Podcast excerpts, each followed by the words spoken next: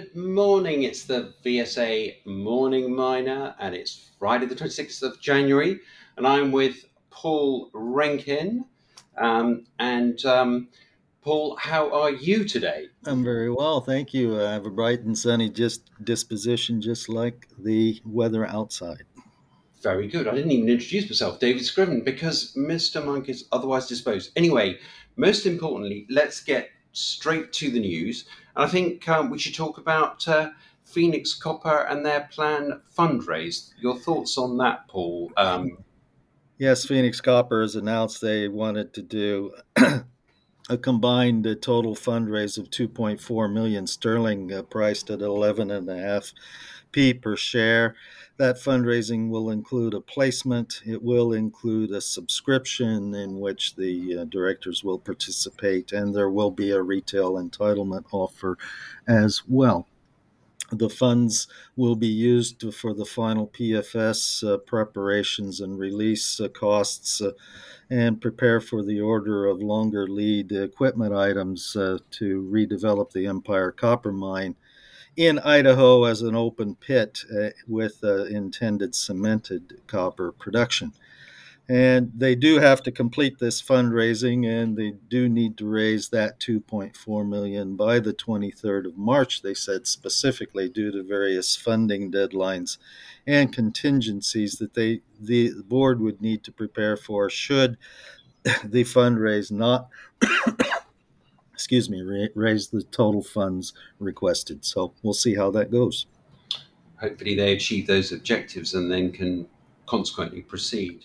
And uh, did want to mention too that the this 11 and a half p per share that is way way down from where it was when we made some specific comment on Phoenix Copper back probably not even two years ago where it was above 60p. So they've really been punished uh, by the uh, sell off in junior equity.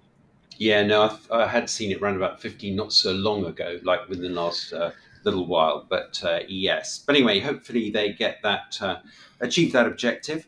And then um, something that um, BHP and Vale, for that matter, must have made provisions for, but we've had news um, from them uh, concerning um, the Brazilian court and uh, Samarco and the um, uh, the dam collapse yeah, this is uh, specifically the Samarco joint venture and the Fundão uh, tailings dam the disaster of several years ago.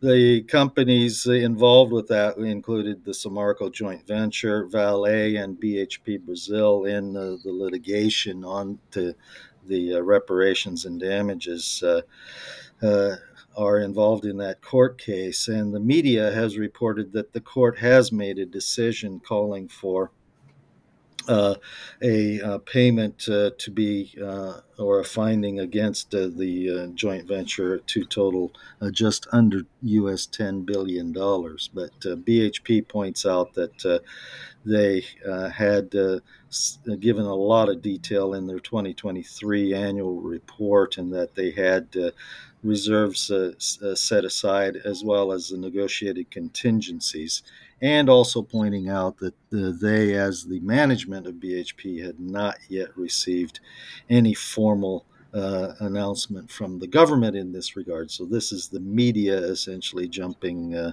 in uh, with uh, uh, with uh, rather either reliable or unreliable information just based on media reporting. So we'll see how that actually turns out. I presume they would be able to appeal as well. Yes, there will be a appeal, appeal uh, uh, expected uh, of uh, some kind of findings, but again, they need to see the formal paperwork on the ruling. So, understood. Moving on, um, could you kindly enlighten us on uh, the news related to controlled thermal? Yes, controlled thermal is uh, one of these lithium brine uh, from geothermal uh, uh power uh, con, uh, co-production situations. This one in the Salton Sea of Imperial County, California. There are already nine operating geothermal power plants in the Salton Sea, but none of them have been uh, configured specifically for lithium extraction as well. A controlled thermal will, uh, in a formal ceremony, break ground for a fully funded uh, geothermal power plant of their own in the Salton Sea today. Uh, just uh, for investors' interest, this is hot enough uh, thermal waters that they can produce geothermal power uh, at utility scale, but also this also means that the higher temperatures of these brines would suggest that the salts within those waters will be more uh, concentrated, and therefore it's always been a concern in high temperature geothermal production that the salts will impede uh, production uh, rates over time due to precipitation in the pipe work, uh, and that would uh, potentially cause the issue with lithium extraction as well under DLE. So we'll see uh, how it goes, but uh, they claim they have this these issues resolved, and good luck to controlled thermal. Indeed. Well, we are just just sort of the allotted time. Unless there's any other further news that you'd like to um, uh, mention here, Paul, perhaps we could wrap it up and wish our uh, listeners a very good weekend. But uh, any any further thoughts before we call it time out? No, this will do it for me today. Okay, thank you very much indeed. Very good. This podcast has been produced and edited by VSA Capital. It is intended for information purposes and not as investment advice. The information is intended for recipients who understand the risks associated with equity investments in smaller companies. Please do your own research and do not rely on a single source when making an investment decision. VSA Capital may derive fees from this content and seeks to do business with the companies mentioned.